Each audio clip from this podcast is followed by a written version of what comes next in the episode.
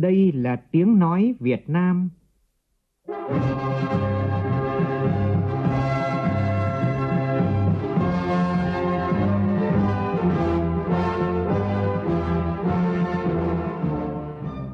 là tiếng nói Việt Nam, phát thanh từ Hà Nội, thủ đô nước Cộng hòa xã hội chủ nghĩa Việt Nam.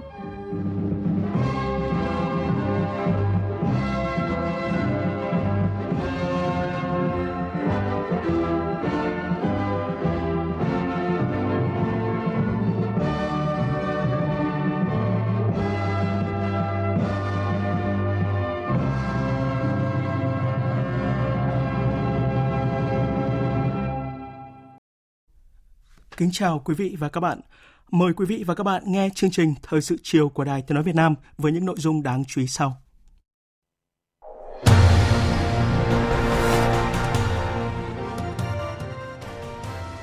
Thủ tướng Phạm Minh Chính chủ trì hội nghị trực tuyến chính phủ với các địa phương về thực hiện nhiệm vụ giải pháp 6 tháng cuối năm, bảo đảm thực hiện mục tiêu kép vừa phòng chống dịch vừa phát triển kinh tế xã hội. Chính phủ yêu cầu thành phố Hồ Chí Minh khống chế dịch COVID-19 trong tháng 8 tới.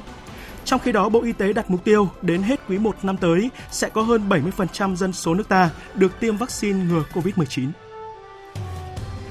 Trong phần tin thế giới, hàng loạt các cuộc tập trận quân sự rầm rộ của cả Nga và NATO, nguy cơ xung đột gia tăng. 130 nước ủng hộ tuyên bố thuế doanh nghiệp tối thiểu toàn cầu, ưu tiên hàng đầu của chính quyền Tổng thống Mỹ Joe Biden.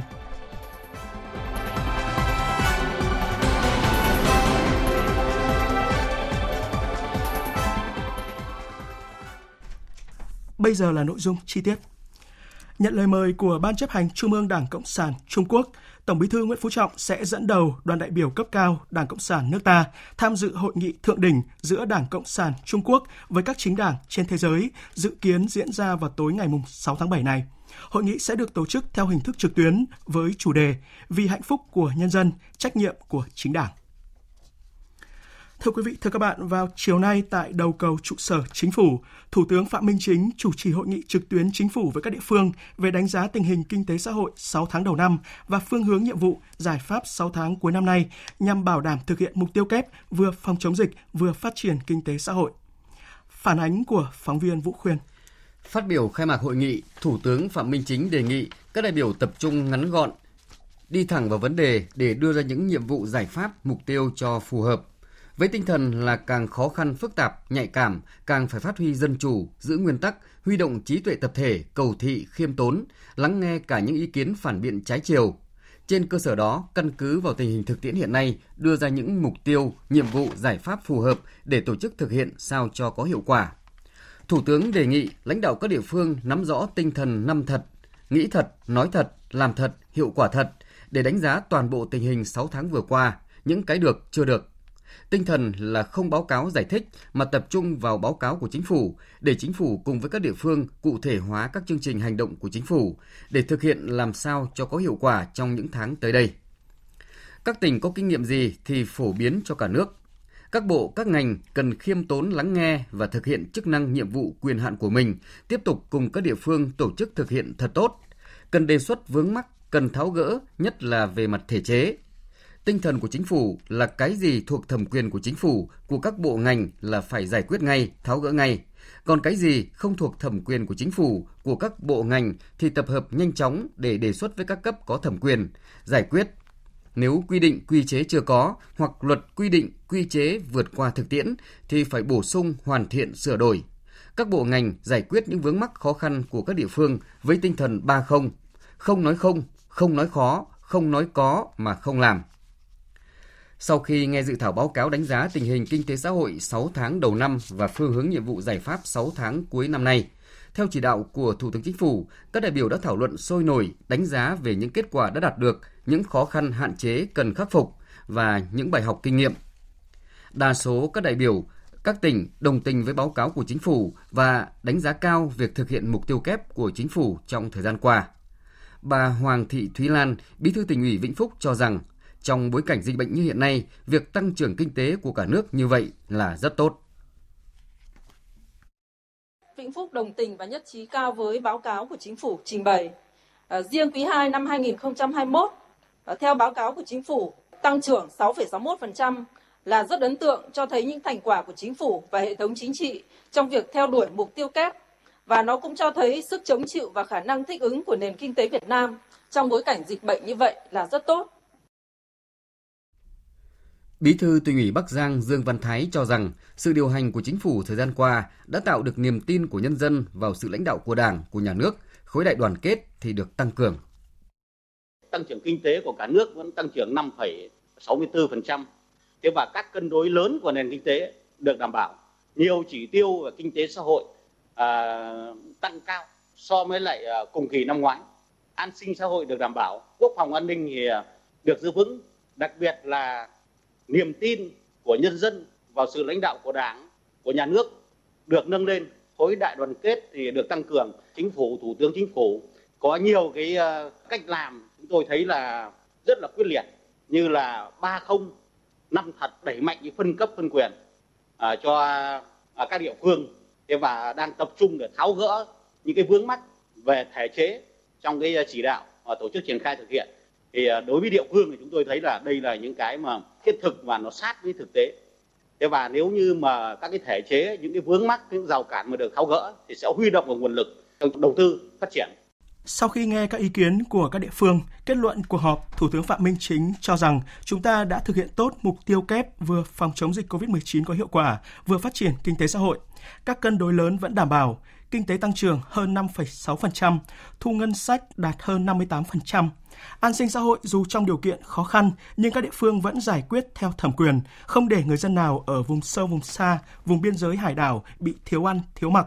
Thành quả đạt được góp phần tăng cường củng cố niềm tin của nhân dân đối với Đảng và Nhà nước. Tuy nhiên, Thủ tướng cho rằng chúng ta cũng phải thẳng thắn nhìn nhận những hạn chế bất cập. Kinh tế tăng trưởng chưa đạt mục tiêu đề ra, kinh tế vĩ mô ổn định nhưng chưa vững chắc. Giải ngân vốn đầu tư công còn chậm, nhất là ODA. Dịch bệnh tại một số địa phương tiếp tục diễn biến phức tạp. Thủ tướng chỉ ra những nguyên nhân và bài học kinh nghiệm như vẫn còn một số địa phương, cơ quan đơn vị, một bộ phận nhân dân còn lơ là mất cảnh giác khi chưa có dịch bệnh và khi dịch bệnh đi qua. Ngược lại, có khuynh hướng mất bản lĩnh lúng túng khi có dịch, đưa ra biện pháp không phù hợp, thiếu hiệu quả và có nơi còn cực đoan. Một số địa phương chưa quyết tâm cao, phải tự soi, tự sửa, tự nhìn lại quá trình lãnh đạo để rút kinh nghiệm, điều chỉnh cho phù hợp với tình hình. Phân cấp phân quyền vẫn chưa triệt để, tập trung nhiều ở trung ương, gây ách tắc, còn nhiều khâu trung gian, nhiều thủ tục dườm già, trách nhiệm chưa rõ ràng. Đặc biệt trong tình hình này phải phân cấp phân quyền, phát huy tích cực sáng tạo. Một số đồng chí còn thiếu kiên quyết quyết liệt. Cần tháo gỡ vướng mắc về cơ chế chính sách còn lúng túng, chưa quyết liệt. Các cấp các ngành các địa phương phải ra soát vướng mắc từ cơ chế chính sách, từ thực tiễn các địa phương đơn vị để tìm ra cách tháo gỡ. Chưa huy động được nguồn lực trong nhân dân, doanh nghiệp, trong xã hội một cách hiệu quả, trong khi dư địa còn rất lớn. Về phương hướng nhiệm vụ trong thời gian tới, Thủ tướng nhấn mạnh kiên quyết kiên trì thực hiện mục tiêu kép và hai kịch bản tăng trưởng kinh tế từ 6% cho đến 6,5%.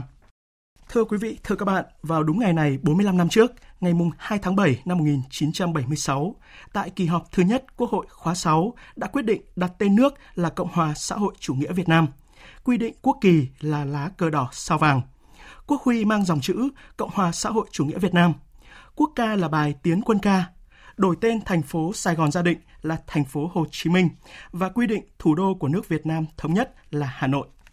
Đây là những quyết sách quan trọng của kỳ họp đầu tiên Quốc hội nước Việt Nam thống nhất, thời điểm mà quân và dân ta vừa giành được thắng lợi vĩ đại trong cuộc kháng chiến giành lại độc lập hoàn toàn cho Tổ quốc. Và từ đây mở ra con đường phát triển mới cho cả đất nước, con đường đi lên chủ nghĩa xã hội. Phản ánh của phóng viên Lại Hoa tham gia Quốc hội 4 khóa với nhiều phát biểu sôi nổi trên nghị trường, nhưng với đại biểu Nguyễn Thị Hằng đoàn Thanh Hóa, nguyên Bộ trưởng Bộ Lao động Thương binh và Xã hội, thì điều mà bà nhớ nhất là ở kỳ họp thứ nhất Quốc hội khóa 6 diễn ra trong không khí trang nghiêm và trách nhiệm hết sức nặng nề.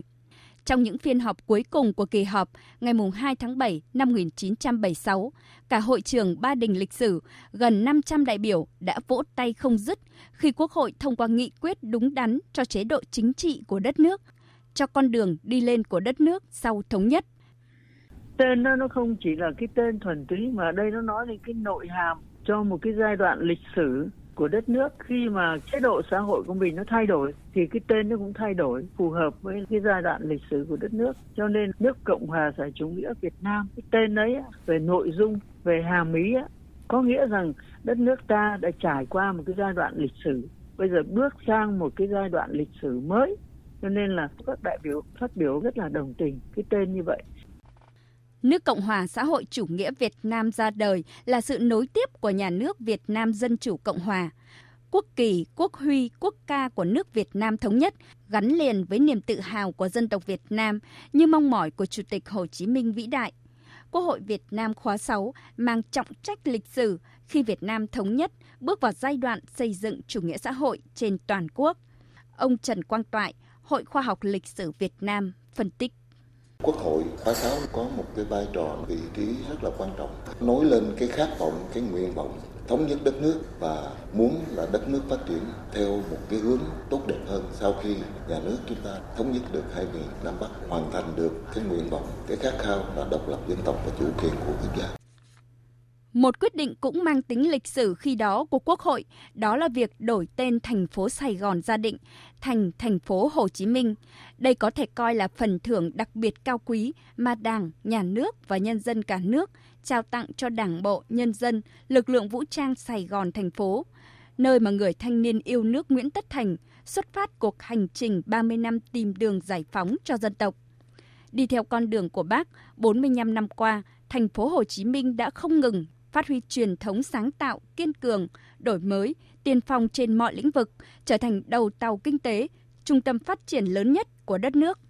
Nhớ về quyết định khi ấy, nguyên Thường trực Bộ Chính trị, nguyên Chủ tịch Ủy ban Trung ương Mặt trận Tổ quốc Việt Nam Phạm Thế Duyệt cho rằng với một cái ý nghĩa bác gắn với miền Nam, đạt được cái tên đó nó có sức cổ vũ, không phải chỉ đối với nhân dân miền Nam mà nó cổ vũ đối với nhân dân cả tự hào về nước Việt Nam độc lập tự hào về bác Hồ đi tìm đường cứu nước đã giải phóng được miền Nam, thống nhất được đất nước cho nên đặt một cái tên của một cái thành phố mang tên bác rất là xứng đáng với dân tộc, kiêu hãnh của dân tộc với thế giới Cộng hòa xã hội chủ nghĩa Việt Nam không chỉ là tên nước mà là mục tiêu chủ nghĩa xã hội đã hình thành và phát triển trong thực tiễn và dần hoàn chỉnh đã được ghi trong hiến pháp năm 2013. Đặc biệt, văn kiện Đại hội 13 của Đảng nêu rõ mục tiêu phấn đấu đến giữa thế kỷ 21, nước ta trở thành nước phát triển theo định hướng xã hội chủ nghĩa. Từ nhận thức lý luận đến hoạt động thực tiễn của nhà nước và nhân dân về một đất nước Cộng hòa xã hội chủ nghĩa Việt Nam đã hình thành trên thực tế, thể hiện rõ tính dân tộc, tính nhân dân, coi lợi ích quốc gia, dân tộc là cốt lõi, là mục tiêu hàng đầu của phát triển đất nước, vừa đúng quy luật, vừa hợp lòng dân và xu thế phát triển. Phó giáo sư tiến sĩ Bùi Đình Phong, Học viện Chính trị Quốc gia Hồ Chí Minh cho rằng chúng ta xây dựng chủ nghĩa xã hội cái sự nghiệp đấy là của nhân dân do nhân dân và vì nhân dân. Vì nhân dân đây là chúng ta có thể nói tức là vì con người có thể nói là một cái thành quả rất lớn. Chúng ta đang ở trong thời kỳ quá độ quá độ là có cái sự đan xen giữa cái cũ và cái mới giữa cái tốt và cái xấu cái thời kỳ quá độ này là một cái cuộc đấu tranh lâu dài gian khổ. À, mà cuối cùng chúng ta phải hướng tới là tiến bộ phải thắng cái lạc hậu. Quốc hội khóa 6 đã hoàn thành trọng trách thống nhất đất nước về mặt nhà nước với việc thống nhất cơ cấu tổ chức bộ máy nhà nước trên toàn quốc, chọn tên nước, quốc kỳ, quốc huy, quốc ca với việc thông qua hiến pháp và văn bản pháp luật quan trọng là cơ sở pháp lý cần thiết để mở đường cho con đường phát triển mới của đất nước việc đặt tên nước là nước Cộng hòa xã hội chủ nghĩa Việt Nam, Quốc hội khóa 6 đã thực hiện hóa đường lối của Đảng một cách cụ thể, nhanh chóng, tạo động lực tinh thần to lớn, góp phần vào sự phát triển của đất nước trong thời kỳ mới. Thời sự VOV, nhanh, tin cậy, hấp dẫn. Thưa quý vị, thưa các bạn, vào sáng nay tại Hà Nội, Văn phòng Chủ tịch nước đã tổ chức họp báo công bố quyết định về đặc xá năm nay. Phóng viên Việt Cường đưa tin. Đây là lần đầu tiên kể từ khi luật đặc xá được sửa đổi vào năm 2018, Chủ tịch nước đã quyết định đặc xá. Trả lời câu hỏi của phóng viên về số lượng phạm nhân được đặc xá trong năm nay là bao nhiêu và nhà nước có chính sách gì để hỗ trợ các phạm nhân được đặc xá, Thiếu tướng Lê Quốc Hùng, Thứ trưởng Bộ Công an cho biết sau buổi công bố quyết định ngày hôm nay, Hội đồng tư vấn đặc xá và các cơ quan chức năng sẽ tổ chức các khâu để xét duyệt nên chưa thống kê được số lượng người được đặc xá. Các phạm nhân sau khi được đặc xá sẽ được thụ hưởng các chính sách của Đảng, Nhà nước theo quy định. Về số lượng người nước ngoài đang bị tạm giam tại Việt Nam hiện nay, Thứ trưởng Lê Quốc Hùng cho biết. Là hiện nay thì các trại giam của Việt Nam đang giam giữ khoảng trên 600 phạm nhân có quốc tịch nước ngoài, bao gồm 28 quốc tịch và có thể khẳng định rằng là những phạm ờ, nhân có quốc tịch nước ngoài cũng sẽ được ứng xử bình đẳng với các phạm nhân quốc tịch Việt Nam trong cái đợt đặc xá lần này nếu đủ điều kiện. Về việc phạm nhân Phan Xào Nam có được đặc xá trong dịp này hay không, Thiếu tướng Lê Quốc Hùng trả lời. Phan Xào Nam không phải thuộc đối tượng đặc xá và hiện nay các cái cơ quan tố tụng đang thụ lý ờ, để xử lý cái vụ việc này và khi có kết quả thì các cơ quan tố tụng sẽ có trách nhiệm công khai với ờ, dư luận ờ, báo chí. Tuyên Quang cần tiếp tục phát huy thế mạnh và phát triển rừng, giữ gìn bản sắc văn hóa để năng động, sáng tạo, phấn đấu vươn lên thành tỉnh khá trong các tỉnh miền núi phía Bắc. Đây là đề nghị của Phó Chủ tịch nước Võ Thị Ánh Xuân trong chuyến thăm và làm việc tại Tuyên Quang trong hai ngày hôm qua và hôm nay. Tin của cộng tác viên Minh Phương. Phó Chủ tịch nước mong muốn Tuyên Quang tiếp tục phát huy truyền thống cách mạng, tiềm năng lợi thế về tài nguyên thiên nhiên, các cụm di tích lịch sử để phát triển lâm nghiệp, du lịch, dịch vụ. Dịp này, Phó Chủ tịch nước trao tặng 100 xuất quà cho các gia đình chính sách, 200 xuất quà cho học sinh có hoàn cảnh khó khăn tại các xã thuộc khu di tích quốc gia đặc biệt Kim Bình, thăm và tặng quà các gia đình thương binh liệt sĩ trên địa bàn huyện Chiêm Hóa, Phó Chủ tịch nước Võ Thị Ánh Xuân cũng tới thăm dân hương tại nơi ở và làm việc của Chủ tịch Hồ Chí Minh tại khu di tích quốc gia đặc biệt Kim Bình, huyện Chiêm Hóa, khu di tích quốc gia đặc biệt Tân Trào và khu di tích Ban Thường trực Quốc hội tại huyện Sơn Dương. Hội nghị trực tuyến toàn quốc sơ kết công tác nội vụ 6 tháng đầu năm và triển khai công tác 6 tháng cuối năm diễn ra sáng nay. Bộ trưởng Bộ Nội vụ Phạm Thị Thanh Trà chủ trì hội nghị.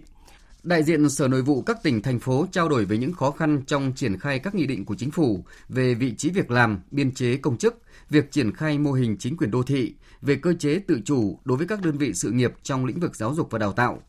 Các đại biểu đề nghị Bộ Nội vụ cần có văn bản hướng dẫn cụ thể hơn nữa để triển khai. Theo Giám đốc Sở Nội vụ Hà Nội Vũ Thu Hà, trong 6 năm qua, Hà Nội tăng hơn 140 trường với gần 8.500 lớp học. Do đó, cần bổ sung hơn 1.300 biên chế. Thế hiện nay thì ờ, theo cái trả lời hướng dẫn của Bộ thì đang chờ có cái điều chỉnh à, thông tư của Bộ Giáo dục và Bộ Y tế về định mức giáo viên đứng lớp.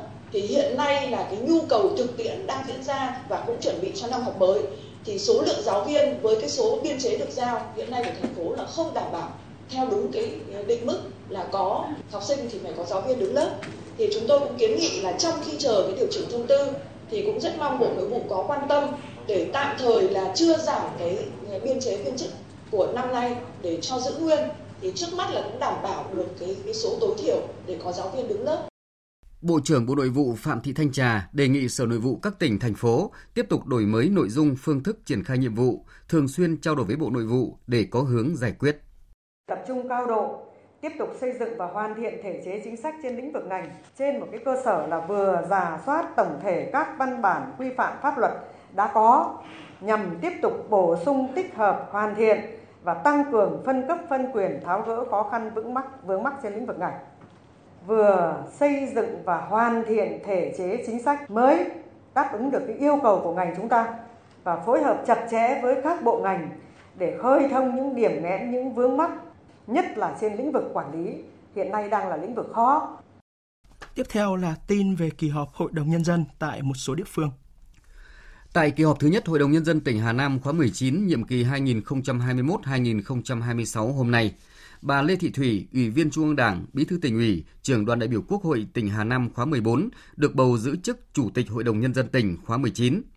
Ông Trương Quốc Huy, Phó Bí thư tỉnh ủy, Chủ tịch Ủy ban Nhân dân tỉnh, nhiệm kỳ 2016-2021, tái đắc cử Chủ tịch Ủy ban Nhân dân tỉnh Hà Nam, nhiệm kỳ 2021-2026. Cũng hôm nay, đại biểu Hội đồng Nhân dân tỉnh Đồng Nai khóa 10, nhiệm kỳ 2021-2026, bầu ông Thái Bảo, Phó Chủ tịch Ủy ban Nhân dân tỉnh, giữ chức Chủ tịch Hội đồng Nhân dân tỉnh khóa 10. Ông Cao Tiến Dũng tái đắc cử chức danh Chủ tịch Ủy ban Nhân dân tỉnh Đồng Nai. Tại kỳ họp Hội đồng Nhân dân tỉnh Vĩnh Long khóa 10 khai mạc hôm nay, ông Bùi Văn Nghiêm, Ủy viên Trung ương Đảng, Bí thư tỉnh ủy, Chủ tịch Hội đồng Nhân dân tỉnh tái đắc cử chức Chủ tịch Hội đồng Nhân dân tỉnh khóa mới. ông Lữ Quang Ngời, Chủ tịch Ủy ban nhân dân tỉnh, nhiệm kỳ 2016-2021, tái đắc cử chức danh Chủ tịch Ủy ban nhân dân tỉnh khóa mới. Còn tại Đồng Tháp, Hội đồng nhân dân tỉnh khóa 10, nhiệm kỳ 2021-2026, bầu ông Phan Văn Thắng, Phó Bí thư tỉnh ủy, Chủ tịch Hội đồng nhân dân tỉnh, tái đắc cử Chủ tịch Hội đồng nhân dân tỉnh Đồng Tháp khóa 10. Ông Phạm Thiện Nghĩa, Chủ tịch Ủy ban nhân dân tỉnh Đồng Tháp, nhiệm kỳ 2015-2021 cũng tái đắc cử Chủ tịch Ủy ban nhân dân tỉnh Đồng Tháp khóa mới.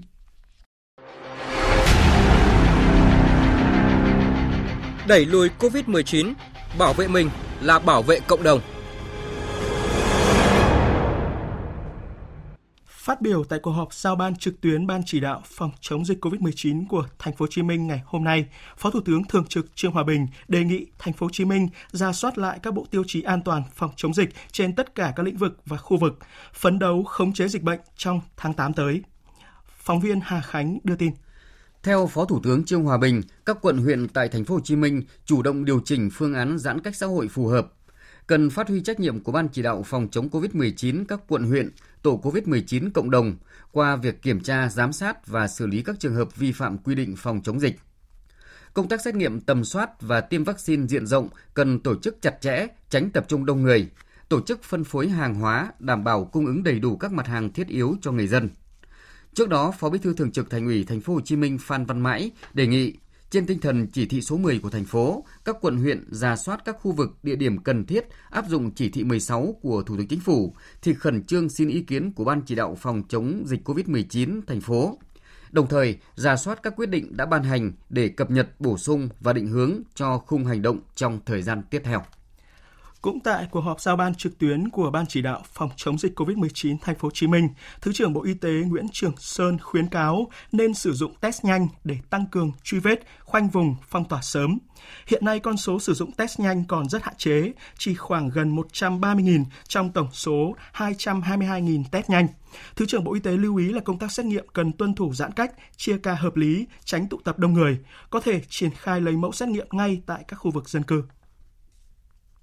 Từ nay đến cuối năm sẽ có ít nhất một nửa số người từ 18 tuổi trở lên được tiêm vaccine ngừa COVID-19. Đây là thông tin được Bộ Y tế và Bộ Quốc phòng đưa ra tại phiên họp đầu tiên của Ban chỉ đạo triển khai chiến dịch tiêm vaccine phòng COVID-19 năm 2021-2022 diễn ra sáng nay tại Hà Nội. Phản ánh của phóng viên Văn Hải. Việc tiêm chủng được thực hiện từ tháng 7 năm nay đến tháng 4 năm 2022. Trong đó, tối thiểu 50% người từ 18 tuổi trở lên được tiêm phòng vaccine trong năm 2021 và đến hết quý 1 năm 2022, trên 70% dân số được tiêm. Chiến dịch tiêm phòng được triển khai trên quy mô toàn quốc với gần 19.000 điểm tiêm chủng cố định và lưu động.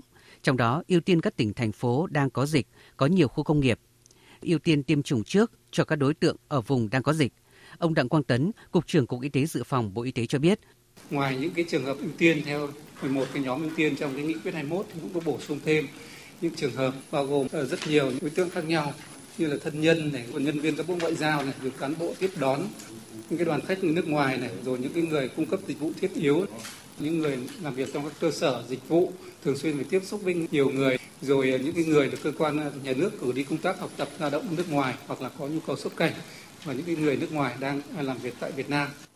Nhấn mạnh đây là chiến dịch tiêm phòng lớn nhất từ trước đến nay, Bộ trưởng Bộ Y tế Nguyễn Thành Long cho biết, chiến dịch lần này cần áp dụng triệt để công nghệ thông tin tại tất cả các điểm tiêm phòng để theo dõi sát số lượng vaccine, số lượng người đăng ký tiêm và đã tiêm tại mỗi điểm. Trong tháng 7 này, Việt Nam sẽ tiếp nhận từ 8 đến 10 triệu liều vaccine và đàm phán để có đủ 150 triệu liều vaccine COVID-19 như đã cam kết với chính phủ. Trong thời điểm hiện nay thì chúng ta đã nhận được cái sự cam kết, các hợp đồng là 105 triệu liều vaccine. Hiện nay chúng ta đang đàm phán để có thể tăng thêm 45 triệu liều vaccine nữa. Và tổng như vậy là chúng ta sẽ có khoảng 150 triệu liều. Và cái thời gian cái lượng vaccine về Việt Nam nó không phải là lại ra tất cả ở các tháng, mà nó tập trung cao điểm vào trong quý 4 năm nay. Bắt đầu là từ tháng 9 tháng 10, tháng 11, 12. Liên quan đến vụ việc hàng trăm người vượt rào trốn khỏi Bệnh viện Đa khoa tỉnh Bình Thuận trong đêm qua, phóng viên đoàn sĩ thông tin. Khoảng 300 người bên trong Bệnh viện Đa khoa tỉnh Bình Thuận đã tự ý chui rào, trèo tường ra khỏi bệnh viện trong sự bất lực của cán bộ y tế và nhân viên. Đáng nói là tại đây đang phong tỏa khoa sản do liên quan trường hợp mắc COVID-19. Ngày 24 tháng 6, Sở Y tế Bình Thuận thông báo tạm dừng việc tiếp nhận người đến khám, chữa bệnh tại Bệnh viện Đa khoa tỉnh để phục vụ công tác chống dịch COVID-19. Ngày 26 tháng 6, tiếp tục tạm ngưng tiếp nhận khám, chữa bệnh tại bệnh viện thêm 4 ngày nữa. Hơn 1.500 gồm nhân viên y tế, bệnh nhân và người nhà bệnh nhân không ai được ra ngoài. Ông Nguyễn Văn Thành, Giám đốc Bệnh viện Đa khoa tỉnh Bình Thuận cho biết, nó vẫn chờ ý kiến của cơ quan cấp trên. Tuy nhiên là bà con người ta cũng căn cứ vào những văn bản trước đó người ta cứ nghĩ là sau không giờ ngày 1 tháng 7 thì bà con sẽ được đi về. Mình cứ động hoài nhưng mà mãi tới chiều thì bà con bức xúc quá người ta ùa ra. Rồi mình cũng cản lại nhưng mà ta cứ leo trào leo cổng chạy ra ngoài. Mình cũng nỗ lực hết sức mà chặn lại không kịp. Bà con về đâu thì có danh sách rất là cụ thể gửi về các địa phương. Đề nghị là địa phương mới tiếp tục là cách ly tại nhà theo quy định. 7 ngày qua, ở bệnh viện không phát hiện trường hợp F0 nào. Tuy nhiên, để đảm bảo an toàn cho cộng đồng, tất cả các trường hợp trốn về đều phải cách ly tại nhà đủ 14 ngày, tính từ ngày 24 tháng 6 cho đến ngày 7 tháng 7. Dù trước đó các trường hợp này đã hai lần xét nghiệm bằng phương pháp RT-PCR và kết quả âm tính với SARS-CoV-2. Như đã thông tin, đến sáng nay đã có hơn 90 trong số 230 chợ truyền thống tại thành phố Hồ Chí Minh phải đóng cửa do không đảm bảo về an toàn phòng chống dịch COVID-19. Trước tình hình dịch bệnh lây lan ra hơn 50 tỉnh, thành phố, Bộ Công Thương đã có nhiều văn bản chỉ đạo Sở Công Thương các tỉnh, thành phố chủ động phương án bình ổn thị trường, bảo đảm an sinh xã hội. Phóng viên Bá Toàn đã phỏng vấn bà Lê Việt Nga, Phó vụ trưởng vụ thị trường trong nước Bộ Công Thương về vấn đề này. Mời quý vị và các bạn cùng nghe.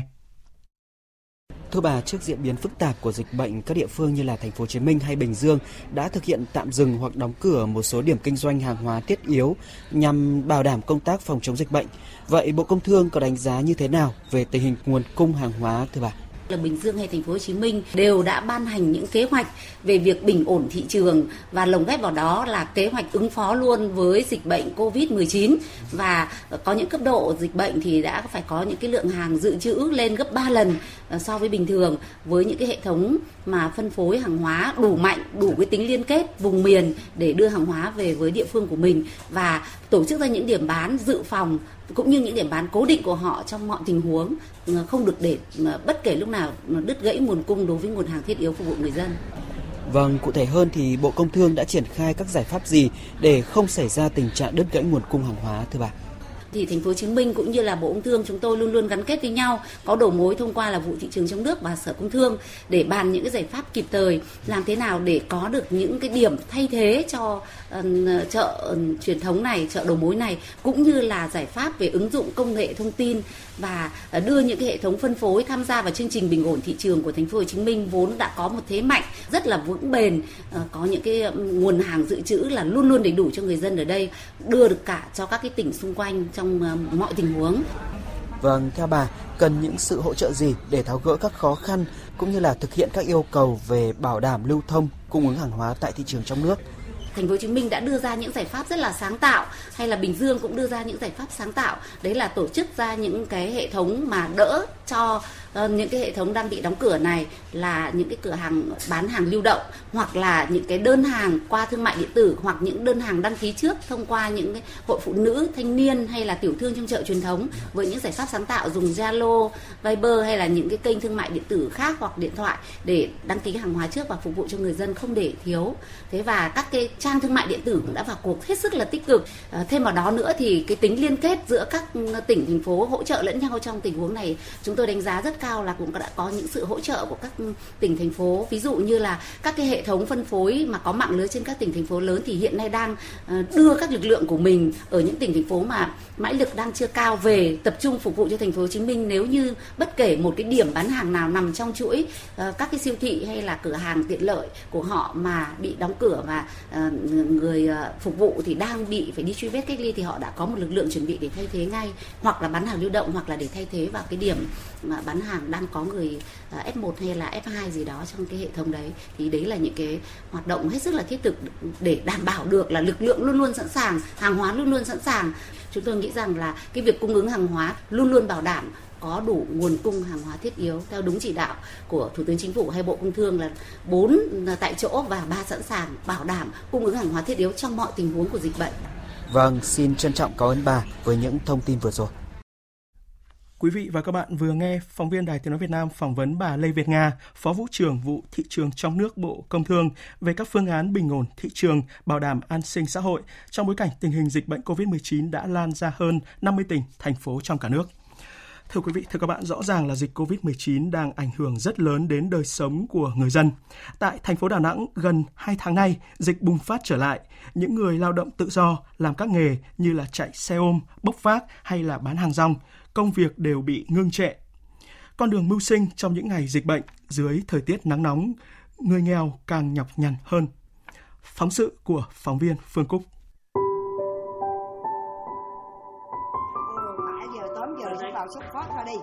Nắng thế này nắng ờ, nắng cũng đi mà mưa cũng đi. Mấy hôm nay khoảng 8 giờ tối bà Bùi Thị Phước Thảo 60 tuổi ở phường Thanh Khê Đông quận Thanh Khê thành phố Đà Nẵng mới về tới nhà.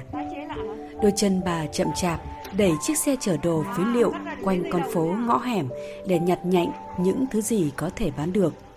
Đi bộ dưới trời nóng bức bà Thảo nhiều lúc hoa mắt xây sẩm mặt mày Bà Thảo đi nhặt phế liệu gần 30 năm nay, mang lại khoản thu nhập chính cho gia đình bà.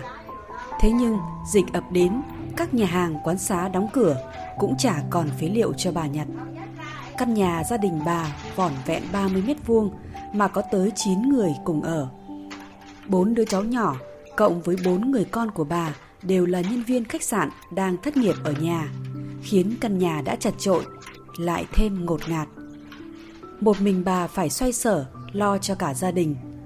Bà Thảo nói, dạo này nhiều người cũng đi nhặt phế liệu, nên phải đi sớm về muộn, nếu chậm chân là không còn gì để nhặt. Ngờ lượm mấy cũng ngon, có ngày không có nữa. Nhưng ngày em tê là cô đi về sao không á. Rồi họ đổ ra họ đi lượm cũng đông á, họ thất nghiệp đó họ đi lượm rồi cũng đông, mình lượm cũng không có. Chi tiêu trong gia đình thì cũng mình cô đó đó, với mấy đứa đâu làm thất nghiệp thì đâu có lương hướng gì đâu mà mà, mà không phụ giúp. Khó khăn nhất trong những ngày dịch bùng phát phải kể đến những người bán vé số dạo. Họ đang chật vật kiếm từng đồng tiền lẻ, lo bữa ăn qua ngày. Hàng ngày sau bữa cơm trưa, bà Nguyễn Thị Loan 70 tuổi ở phường Thuận Phước, quận Hải Châu bắt đầu hành trình mưu sinh của mình.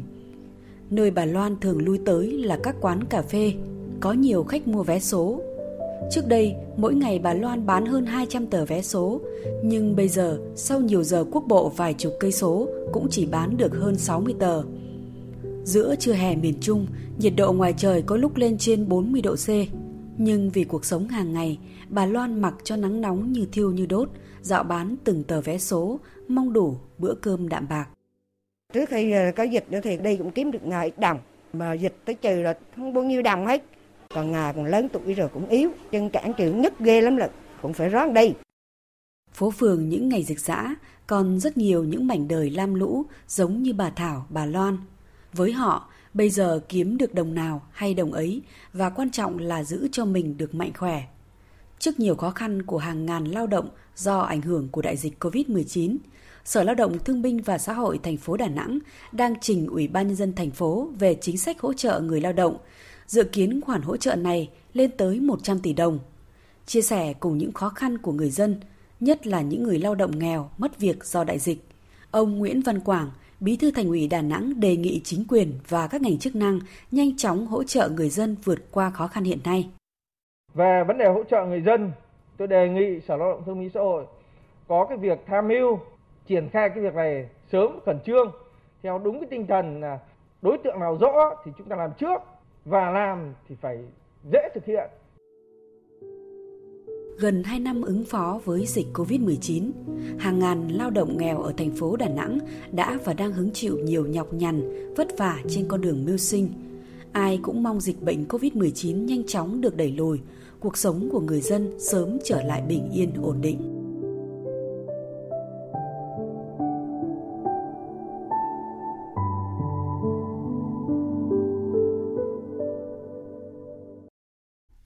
Có thể thấy là dịch COVID-19 đã và đang ảnh hưởng rất lớn đến các hoạt động sản xuất kinh doanh và đời sống của người dân.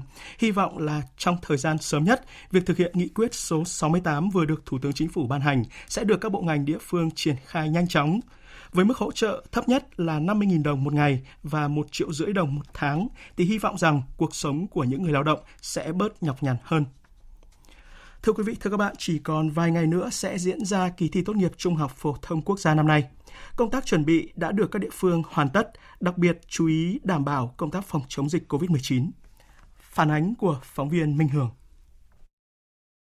Báo cáo sơ bộ từ các địa phương cho thấy, đến thời điểm này, công tác chuẩn bị cho kỳ thi về cơ sở vật chất, trang thiết bị phục vụ tổ chức thi và trang thiết bị phục vụ phòng chống dịch COVID-19 đã được các điểm thi hoàn tất. Do Bộ Giáo dục và Đào tạo sẽ tổ chức đợt thi thứ hai cho các thí sinh thuộc diện F0, F1, F2 và vùng cách ly y tế, nên hầu hết các địa phương chỉ tổ chức thi cho những thí sinh an toàn và tại các khu vực an toàn. Tuy vậy, các địa phương đều tăng số lượng điểm thi dự phòng, phòng thi dự phòng và phòng chờ tại các điểm thi chính để kịp thời ứng phó với các tình huống phát sinh trong kỳ thi. Ông Nguyễn Trọng Hoàn, tránh văn phòng Sở Giáo dục và Đào tạo tỉnh Nghệ An cho biết, cùng với 36 điểm thi chính, tỉnh đã bố trí thêm 21 điểm thi dự phòng và huy động gấp đôi số cán bộ giáo viên dự phòng. Các cái điểm thi dự phòng thì chúng tôi cũng đã chuẩn bị một cách chú đáo, từ camera cho đến các cái trang thiết bị đầy đủ. Nếu như cái điểm chính đó mà bị phong tỏa thì có thể chúng tôi chuyển nhanh sang cái điểm thi dự phòng. Trước diễn biến phức tạp của dịch COVID-19 nên vấn đề đảm bảo an toàn cho thí sinh và cán bộ tham gia kỳ thi đều được các địa phương đặt lên hàng đầu. Một số địa phương đã tổ chức tiêm vaccine phòng COVID-19 cho cán bộ trong ban chỉ đạo thi, những người thực hiện nhiệm vụ đặc biệt, những người làm ở các khâu tiếp xúc nhiều với thí sinh. Các trường phổ thông thường xuyên theo dõi, cập nhật thường xuyên về tình hình sức khỏe của thí sinh, kể cả thí sinh tự do và cán bộ tham gia kỳ thi.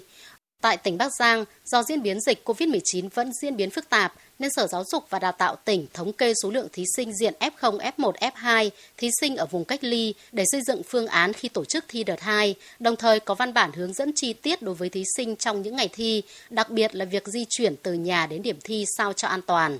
Ông Bạch Đăng Khoa, Phó Giám đốc Sở Giáo dục và Đào tạo tỉnh Bắc Giang cho biết. Chúng tôi có yêu cầu là các đơn vị sẽ phải bằng nhiều cái hình thức hướng dẫn cho thí sinh ở nhà, cũng có thể hình dung ra cung đường của mình đi đến điểm thi theo cái nguyên tắc 5K.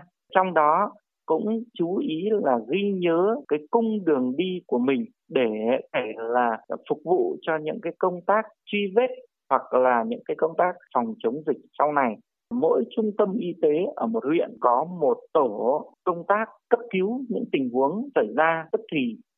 Hiện các địa phương đều có phương án hỗ trợ chỗ ăn ở, phương tiện đưa đón đối với các thí sinh hoàn cảnh khó khăn, thí sinh nhà ở xa điểm thi, trong đó một số địa phương khu vực miền núi còn đưa toàn bộ thí sinh đến ở trọ gần điểm thi để đảm bảo an toàn trong những ngày thi. Ông Phùng Quốc Lập, Phó Giám đốc Sở Giáo dục và Đào tạo tỉnh Phú Thọ thông tin tất cả các điểm thi phối hợp với ủy ban nhân dân các xã, phường, thị trấn nắm bắt thì có tổng số 132 học sinh. Có hoàn cảnh khó khăn, đường có sông suối cách ly xa cái địa điểm thi thì à, các điểm thi đã bố trí cho các em trọ gần các điểm thi. Ngoài nhà dân hoặc là bố trí trong khu vực trường, rồi cho các em ở tại chỗ, không phải đi lại. Thế ngoài ra thì cũng phối hợp với thanh niên tình nguyện à, hỗ trợ cho các em nói về tài chính hoặc là nấu cơm trưa phục vụ cho các em Dịch COVID-19 đang diễn biến phức tạp, nhưng các địa phương đều đang nỗ lực hoàn thiện các công việc để đảm bảo tổ chức kỳ thi tốt nghiệp trung học phổ thông thực hiện được mục tiêu kép vừa an toàn phòng chống dịch, vừa đảm bảo kỳ thi nghiêm túc, công bằng. Trong ngày thứ hai tìm kiếm tại bãi bồi trên suối Rào Trăng ở ngã ba Tam Dần, huyện Phong Điền của tỉnh Thừa Thiên Huế, các lực lượng chức năng vừa tìm thấy nhiều vật dụng cá nhân của các công nhân nhà máy thủy điện Rào Trăng 3. Trong giai đoạn 5 của quá trình tìm kiếm, Bãi bồi thứ nhất ở ngã ba Tam Dần là khu vực được nhận định có nhiều khả năng tìm thấy thi thể của các nạn nhân. Mặc dù chưa phát hiện thêm được thi thể công nhân nào, nhưng các máy múc đã đào được nhiều vật dụng cá nhân như quần áo, giày dép, các bộ phận của xe máy bị vùi lấp dưới lớp cát đá tại đây. Buổi tối thì các lực lượng cứu hộ rút về nhà điều hành của nhà máy rào trăng 4 cách đó vài km để nghỉ ngơi, đảm bảo an toàn. Trong ngày mai, các lực lượng sẽ tiếp tục tập trung cao nhất về lực lượng phương tiện và tiến hành mở rộng phạm vi tìm kiếm quanh khu vực của bãi bồi này. Công an huyện Triệu Sơn, tỉnh Thanh Hóa vừa triệt phá đường dây đánh bạc dưới hình thức cá độ bóng đá với số tiền trung bình là 500 triệu đồng cho một trận đấu. Qua nắm bắt cơ sở, Công an huyện Triệu Sơn phát hiện ngay khi vòng chung kết giải bóng đá Euro 2020 và giải vô địch bóng đá Nam Mỹ 2021 khởi tranh tình hình tội phạm đánh bạc dưới hình thức cá độ bóng đá trên địa bàn huyện diễn biến phức tạp nên đã áp dụng đồng bộ các biện pháp nghiệp vụ để đấu tranh với loại tội phạm này.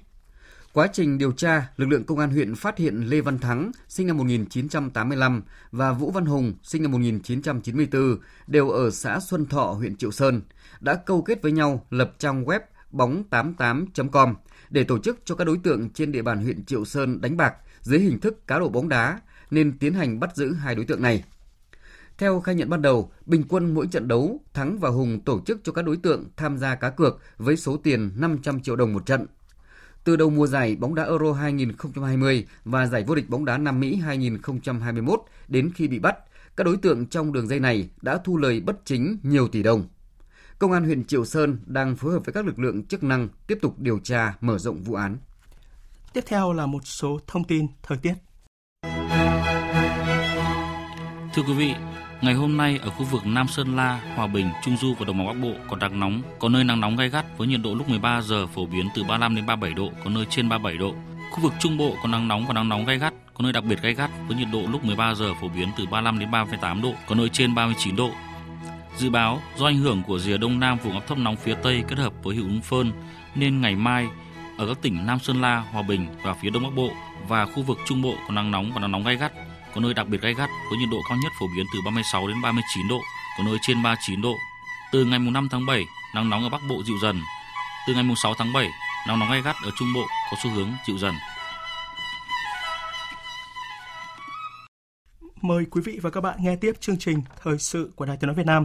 Hôm nay trong cuộc gặp trực tuyến Đại sứ Vũ Quang Minh chào từ biệt nhân kết thúc nhiệm kỳ, Chủ tịch Quốc hội Campuchia Hieng Samrin bày tỏ vui mừng về mối quan hệ giữa hai nước ngày càng phát triển bền chặt.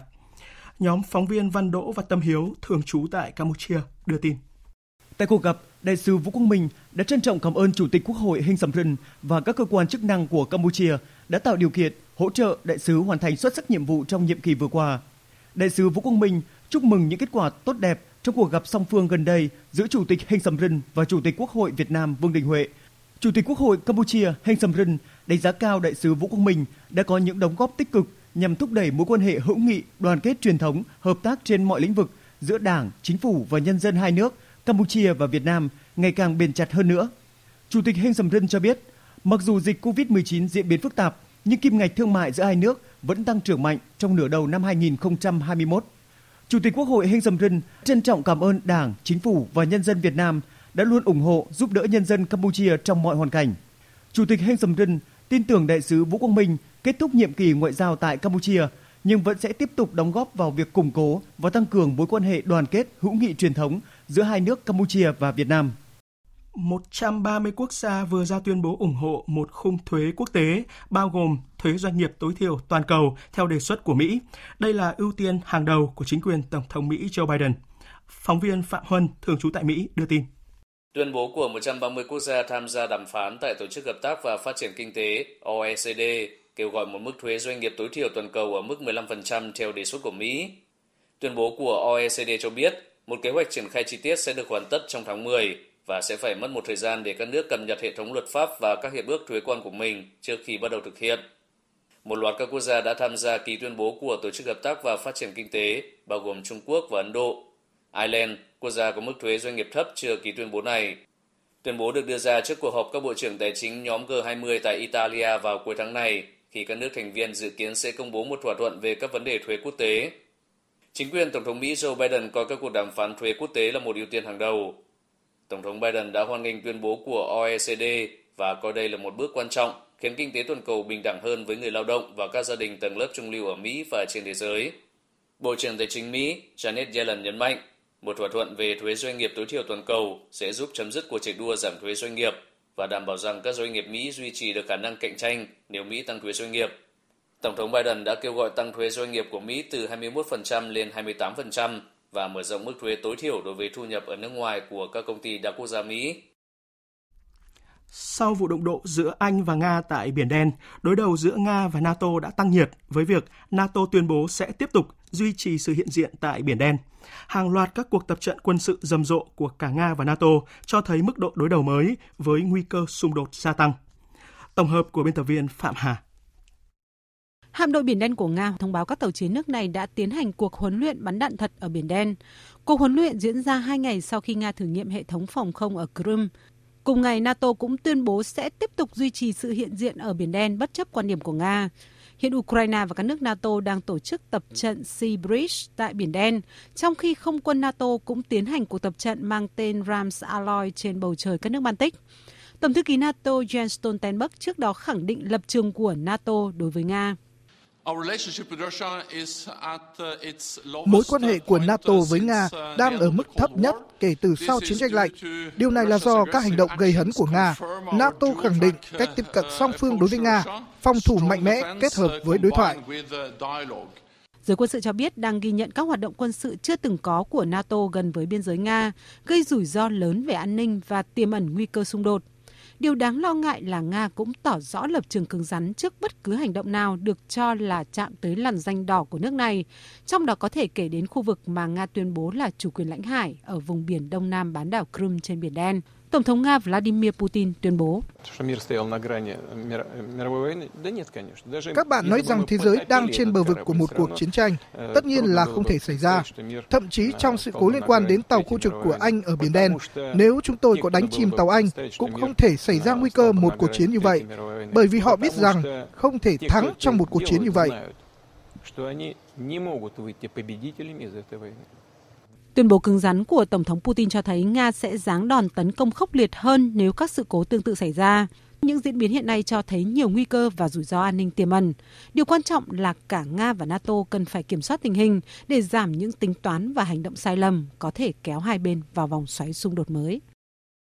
Trong khi đó, quân đội Israel tiếp tục tiến hành các cuộc không kích vào các địa điểm của phong trào Hamas ở giải Gaza. Phóng viên Ngọc Thạch đưa tin. Vụ tấn công nhằm đáp trả việc phong trào Hamas sử dụng các quả bóng bay gây cháy thả về phía nam Israel hôm thứ Năm.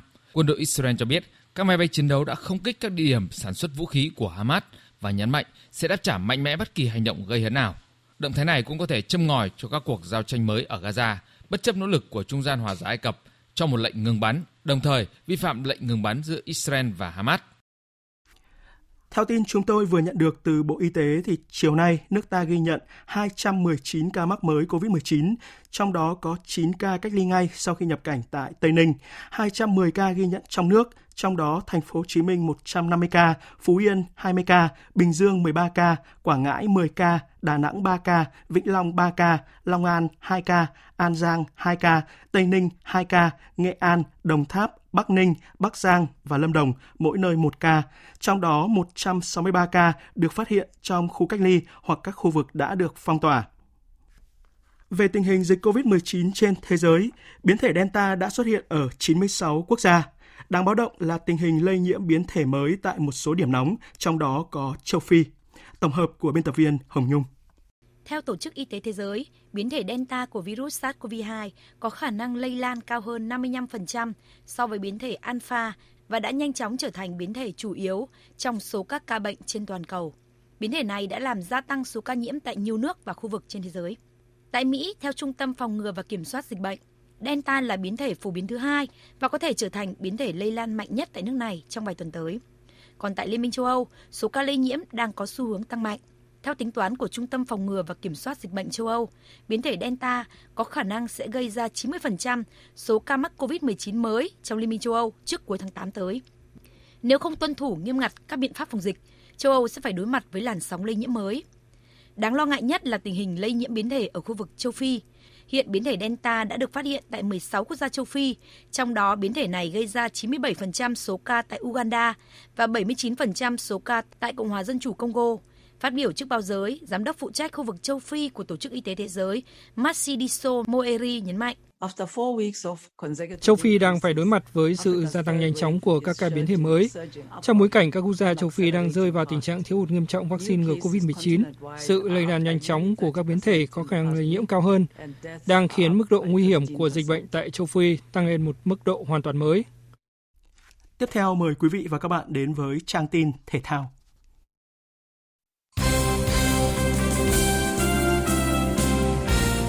Thưa quý vị và các bạn, vào lúc 21 giờ tối nay, câu lạc bộ Viettel sẽ thi đấu trận thứ 3 tại bảng F AFC Champions League gặp chủ nhà Pathum United. Trong buổi họp báo trước trận đấu giữa Viettel và Pathum United diễn ra hôm qua, huấn luyện viên Jurgen Kede khẳng định các học trò của ông hướng tới mục tiêu giành chiến thắng. Chúng tôi phải chuẩn bị để có được phong độ tốt nhất. Trận đấu này giống như một trận derby vậy và tất cả cầu thủ phải đặt mục tiêu chiến thắng. Chúng tôi đang có chút lợi thế khi trận vừa rồi chúng tôi giành chiến thắng còn đội bạn thua trận nên tâm lý nhập cuộc sẽ khác nhau. Tuy nhiên BG Patum United là đội bóng mạnh với nhiều thành viên đội tuyển quốc gia và chúng tôi phải tập trung về phần mình làm thế nào để có thể chế ngự được họ. Đó là điều quan trọng nhất đối với đội bóng. Trước trận Viettel gặp Pathum United, Kaya FC sẽ đối mặt với đương kim vô địch Ulsan Hyundai. Đội bóng đến từ Hàn Quốc đang đứng đầu bảng sau hai trận toàn thắng. Tiếp theo là Viettel 3 điểm, Pathum United 3 điểm và KAFC 0 điểm. Còn trước giai đoạn 2 của mùa giải V-League 2021, câu lạc bộ Hoàng Anh Gia Lai đã đồng ý cho Hải Phòng mượn 3 cầu thủ gồm Dụng Quang Nho, Trần Hữu Đông Triều và Châu Ngọc Quang. Trong số này, Dụng Quang Nho là cầu thủ đa năng và có thể chơi được ở nhiều vị trí khác nhau. Sự góp mặt của cầu thủ này có thể giúp cho ban huấn luyện Hải Phòng có thêm những phương án về nhân sự và chiến thuật. Dụng Quang Nho đã có những buổi tập đầu tiên cùng với đội bóng đất cảng. Cầu thủ sinh năm 2000 chia sẻ khi đầu quân cho đội bóng mới. Em được câu lạc bộ nó Hoàng Gia Lai chuyển về Hải Phòng thì à, đây cũng là thử thách và nhiệm vụ của em bên đội mới và em xem đó là động lực để em bước tiếp trên con đường bóng đá của mình. Em sẽ cố gắng học hỏi những anh lớn bên câu lạc bộ Hoàng Gia Lai và sẽ à, tích lũy thêm những kinh nghiệm từ mấy anh mình sẽ cố gắng hài hòa được với à, các anh bên Hải Phòng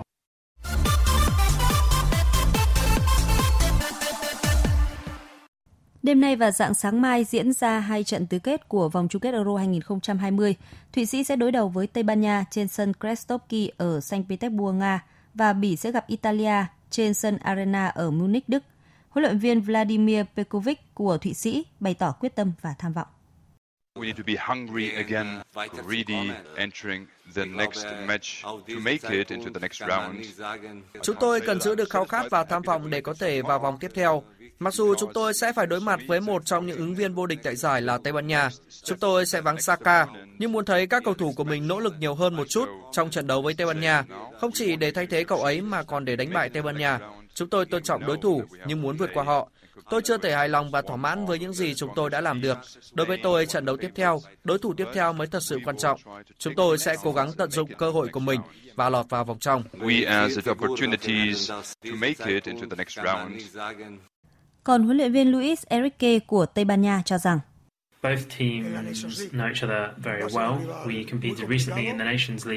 Hai đội đều hiểu nhau rất rõ. Chúng tôi đã gặp nhau gần đây tại Nation League. Họ có thể không có những tên tuổi lớn, nhưng là tập thể rất tuyệt vời. Họ đã đánh bại Pháp và tôi nhận thấy rằng cách họ phòng ngự cũng như gây sức ép rất hiệu quả. Thụy Sĩ đã mạnh hơn rất nhiều ở giải đấu năm nay. Petrovic đã xây dựng Thụy Sĩ thành đội bóng rất khó chơi và họ có thể làm bất cứ điều gì. Tuy nhiên, tôi hoàn toàn tin tưởng vào 24 cầu thủ của mình.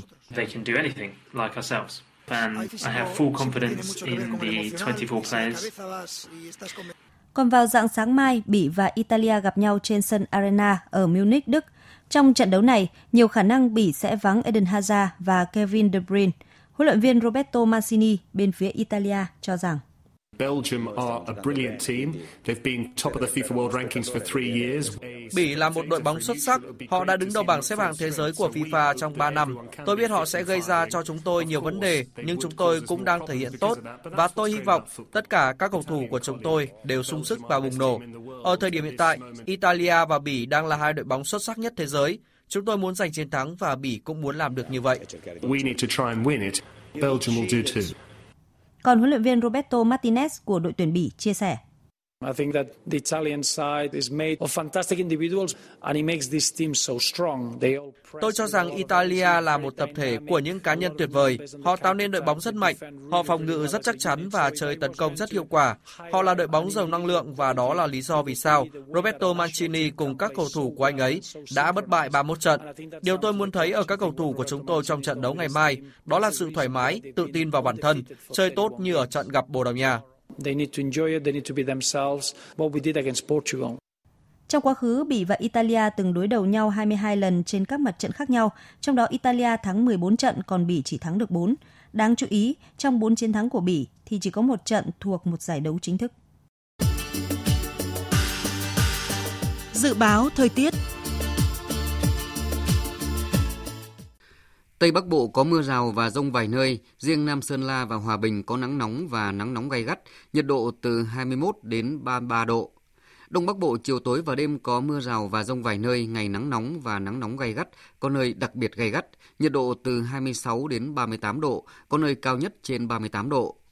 Khu vực từ Thanh Hóa đến Thừa Thiên Huế chiều tối và đêm có mưa rào và rông vài nơi, ngày nắng nóng và nắng nóng gay gắt, có nơi đặc biệt gay gắt, nhiệt độ từ 27 đến 39 độ, có nơi cao nhất trên 39 độ. Khu vực từ Đà Nẵng đến Bình Thuận chiều tối và đêm có mưa rào và rông vài nơi, ngày nắng nóng và nắng nóng gay gắt, có nơi đặc biệt gay gắt, nhiệt độ từ 26 đến 39 độ, có nơi cao nhất trên 39 độ. Tây Nguyên chiều tối và đêm có mưa rào và rông vài nơi, ngày nắng, nhiệt độ từ 21 đến 34 độ, có nơi cao nhất trên 34 độ. Nam Bộ chiều tối và đêm có mưa rào và rông vài nơi, ngày nắng có nơi nắng nóng, nhiệt độ từ 25 đến 35 độ, có nơi cao nhất trên 35 độ. Khu vực Hà Nội chiều tối và đêm có mưa rào và rông vài nơi, ngày nắng nóng và nắng nóng gay gắt, nhiệt độ từ 29 đến 38 độ, có nơi cao nhất trên 38 độ. Tiếp theo là dự báo thời tiết biển. Bắc Vịnh Bắc Bộ có mưa rào và rông vài nơi, tầm nhìn xa trên 10 km, gió Tây Nam đến Nam cấp 4, cấp 5. Vùng biển từ Quảng Trị đến Quảng Ngãi, từ Bình Định đến Ninh Thuận có mưa rào vài nơi, tầm nhìn xa trên 10 km, gió Tây Nam đến Nam cấp 3, cấp 4. Vùng biển từ Bình Thuận đến Cà Mau có mưa rào và rông vài nơi, tầm nhìn xa trên 10 km, gió Tây Nam cấp 3, cấp 4.